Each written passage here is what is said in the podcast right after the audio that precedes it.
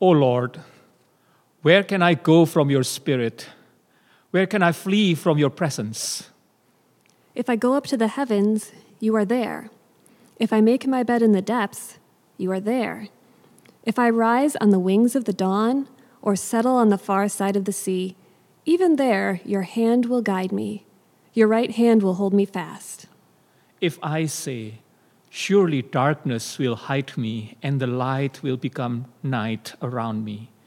Even the darkness will not be dark to you. The night will shine like the day, for the darkness is as light to you. For you created my inmost being. You knit me together in my mother's womb. I praise you because I am fearfully and wonderfully made. Your works are wonderful. I know that full well. Lord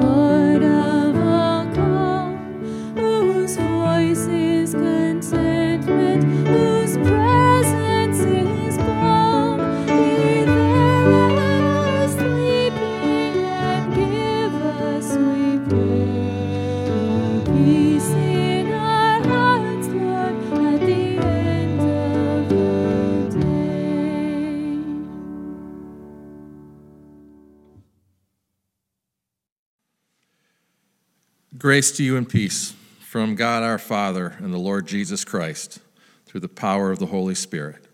Amen. There is now no condemnation for those who are in Christ Jesus, because through Christ Jesus, the law of the Spirit who gives life has set you free from the law of sin and death. For what the law was powerless to do, because it was weakened by the sinful nature, God did by sending his own Son in the likeness of sinful humanity.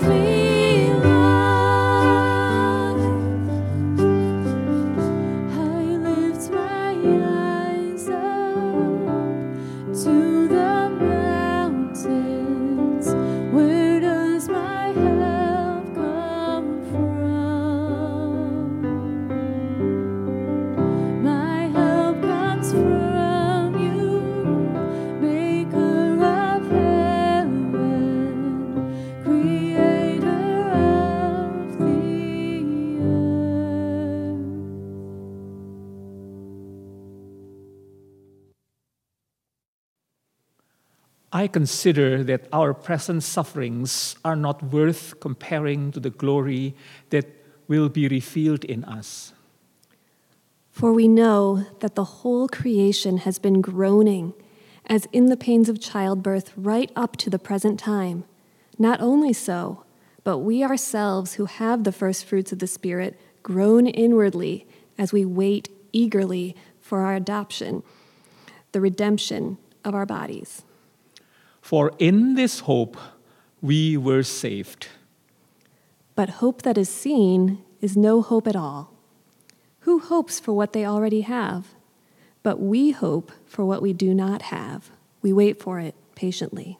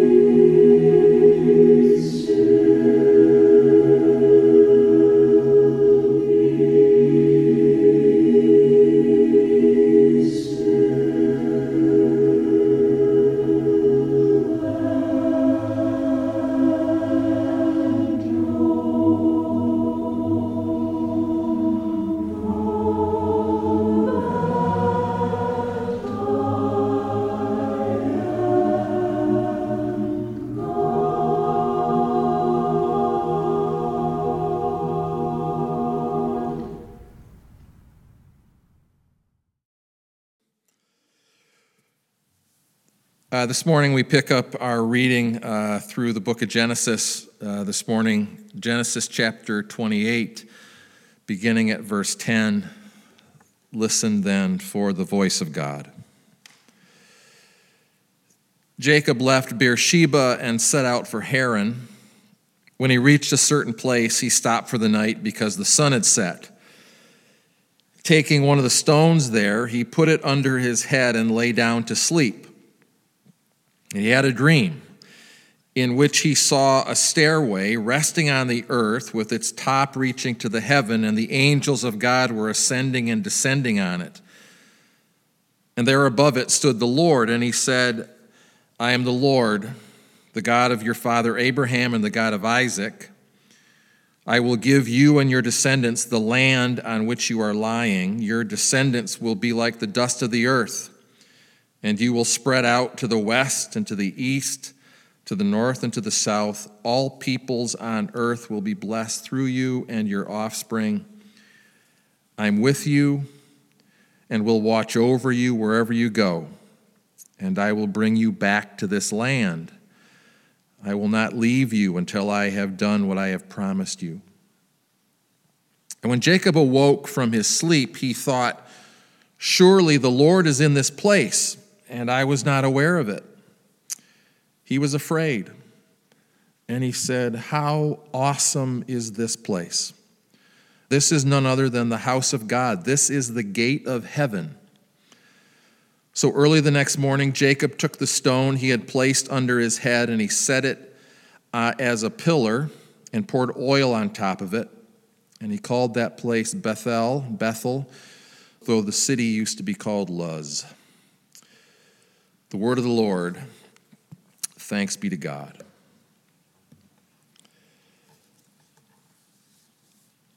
I never knew my place.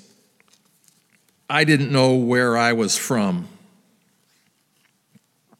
Born in California, we moved to Illinois and then to Michigan before I knew anything of it. My father was a history professor, and he went from the University of Michigan to Michigan State University, so we moved from Ann Arbor to East Lansing. He eventually wanted to teach in a Christian liberal arts college, so we moved to Orange City, Iowa. I started college in Michigan and was told to work out my identity crisis at a different institution.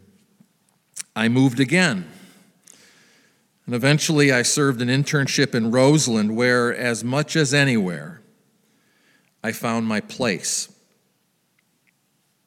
Since then, I've lived in Michigan and New York, but today, at 60, if asked, I'm from South Chicagoland. My sense of place, my sweet home, is Chicago. Now, that might not seem like a big deal to you,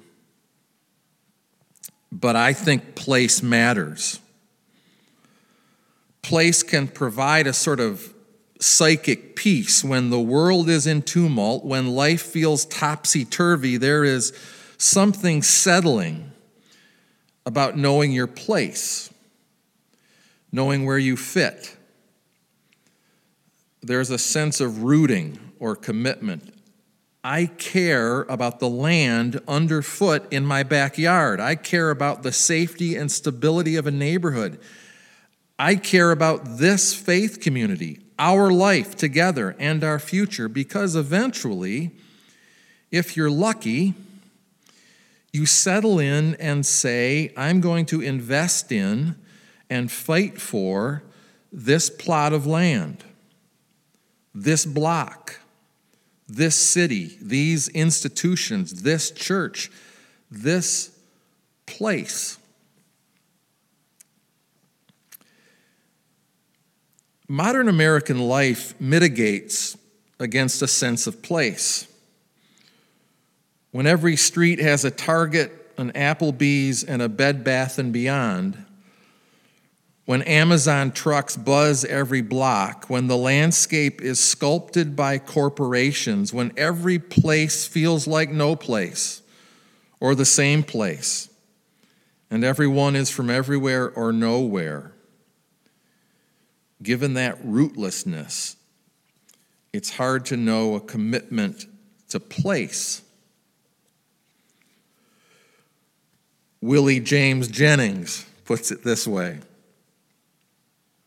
Living as we do now, on the other side of colonialism and capitalism and nationalism, we function with a hollowed out sense of place that has turned the earth into a series of commodified spaces, each with only whatever meaning and significance we superimpose on it.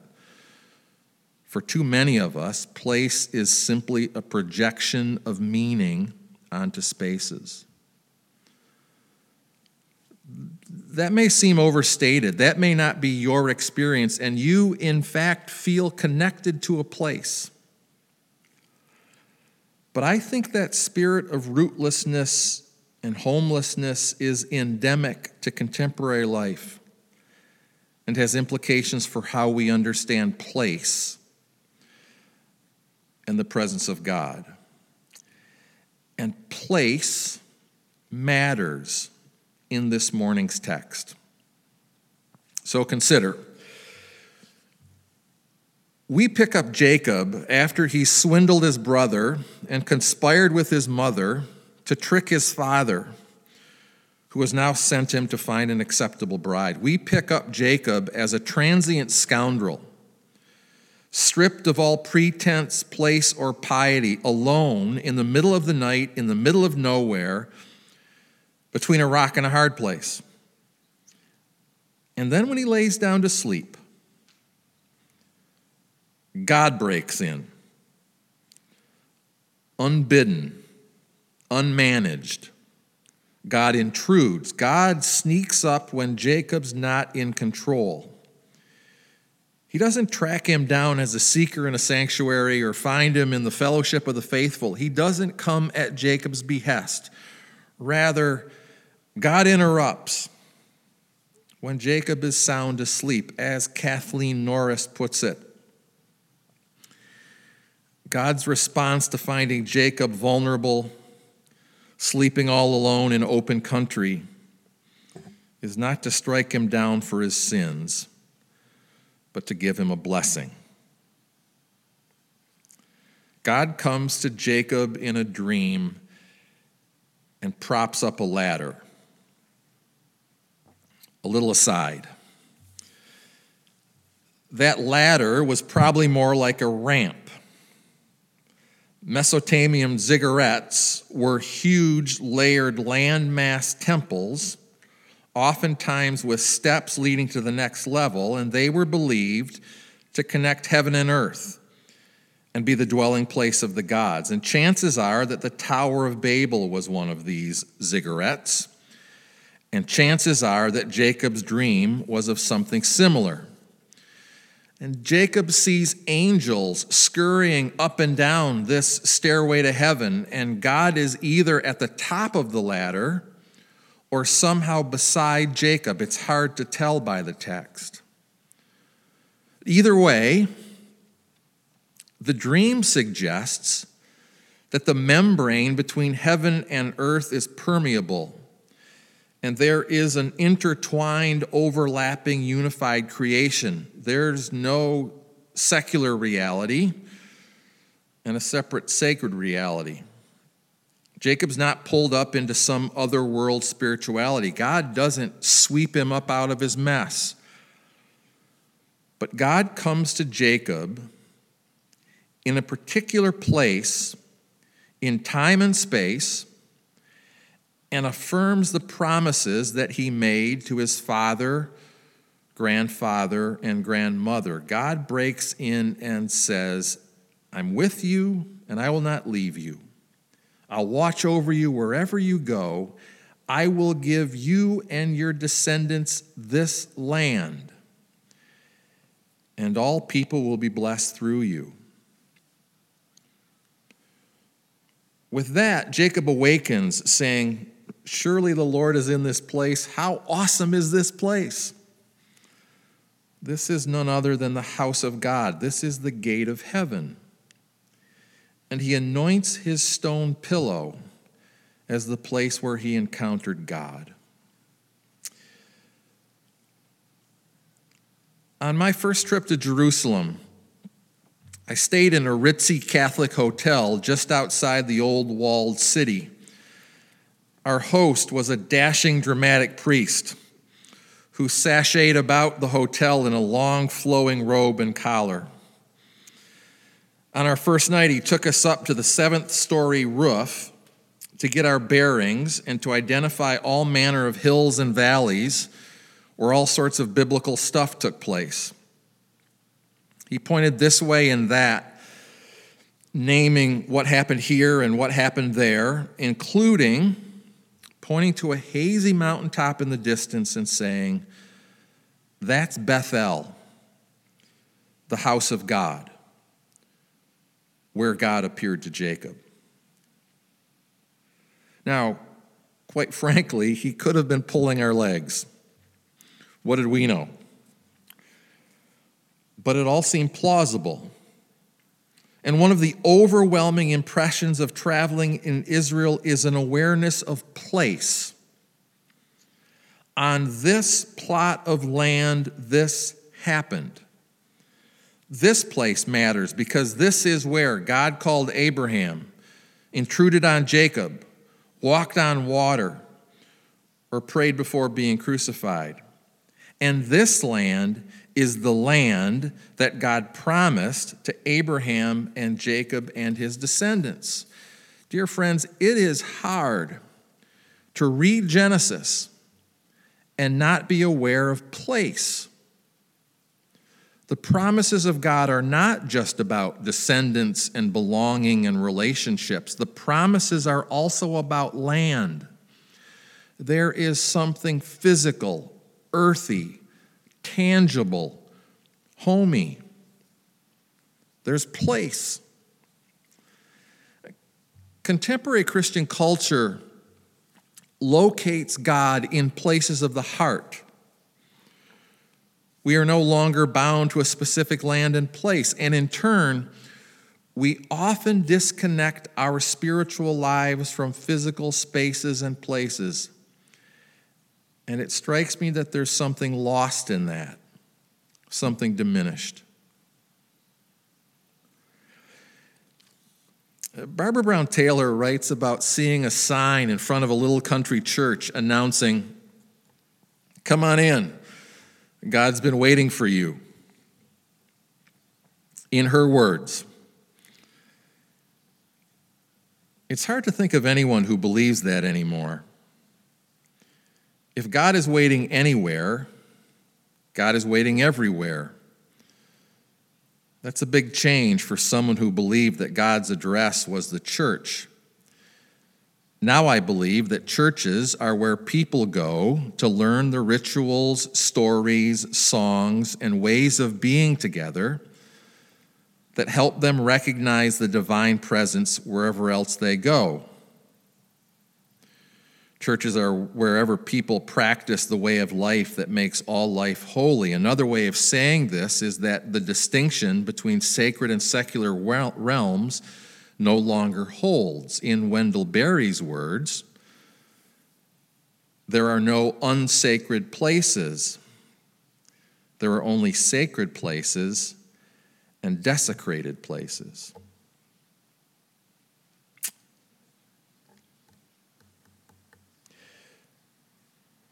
Dear friends, place matters. We encounter God in specific places, on mountains and in valleys, on starry nights and between rocky boulders. We encounter God on this earth, in ghettos, in cathedrals, and on south suburban corners wedged between forest preserves and the new Walmart. I know that one audacious claim of Scripture is that the very Spirit of God dwells in our bodies. And I know the comfort of our tradition is that God in Christ takes up residence in our hearts. But whatever I know of God has been communicated on the earth Whatever I know of God has come unbidden when I was vulnerable or broken or awash in gratitude, and all I could muster was, surely God was in this place. And if we're lucky, that place becomes a sort of home, a place where we sink down roots and build an altar, a stone that points to the heavens. These last months have been difficult for a variety of reasons, not the least of which is that we haven't been able to be together in this place. God engages us in all sorts of ways, maybe even through worship podcasts. But there is something lost in not being together where 59 years ago, this community set aside a place in which to sing together, break bread and share wine, and pour out the waters of baptism.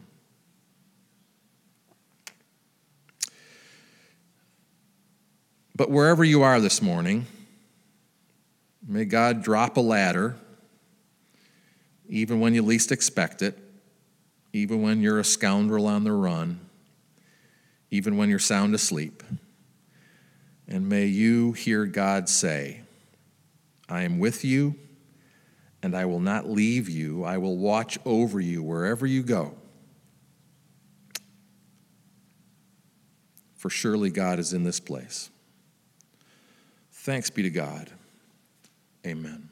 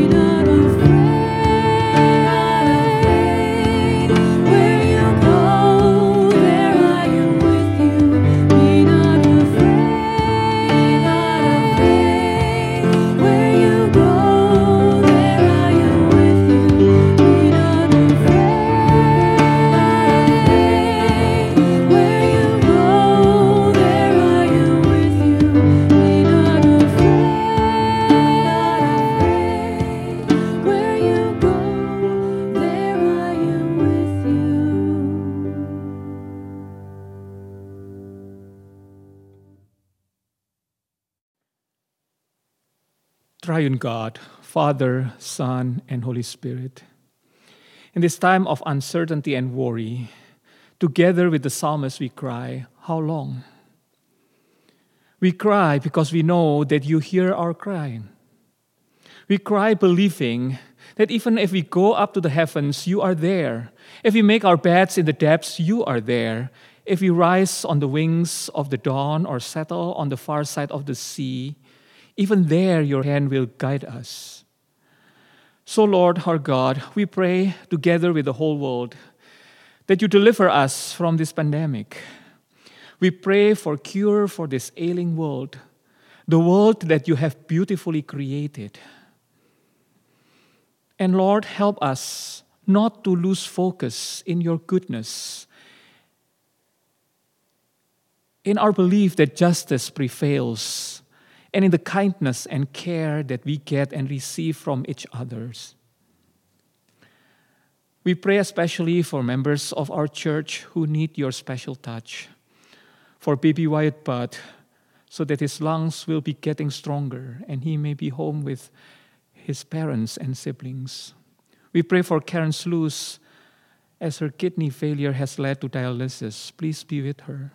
We pray for Mina Fisser as he looks for complete healing.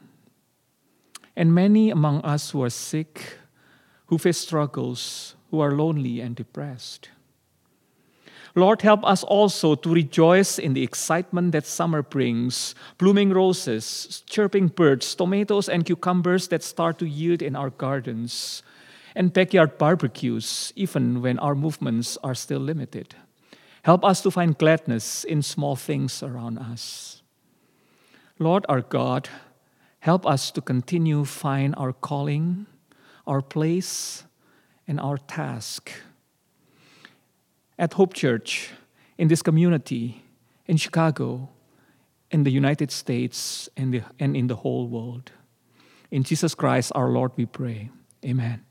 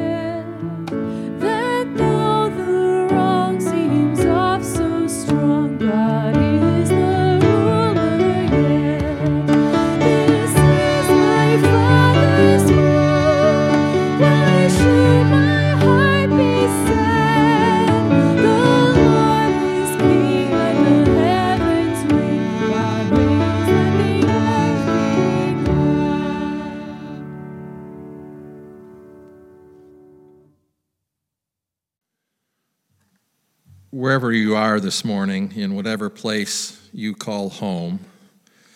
Go now to love God and to love neighbor, to serve God and to serve neighbor.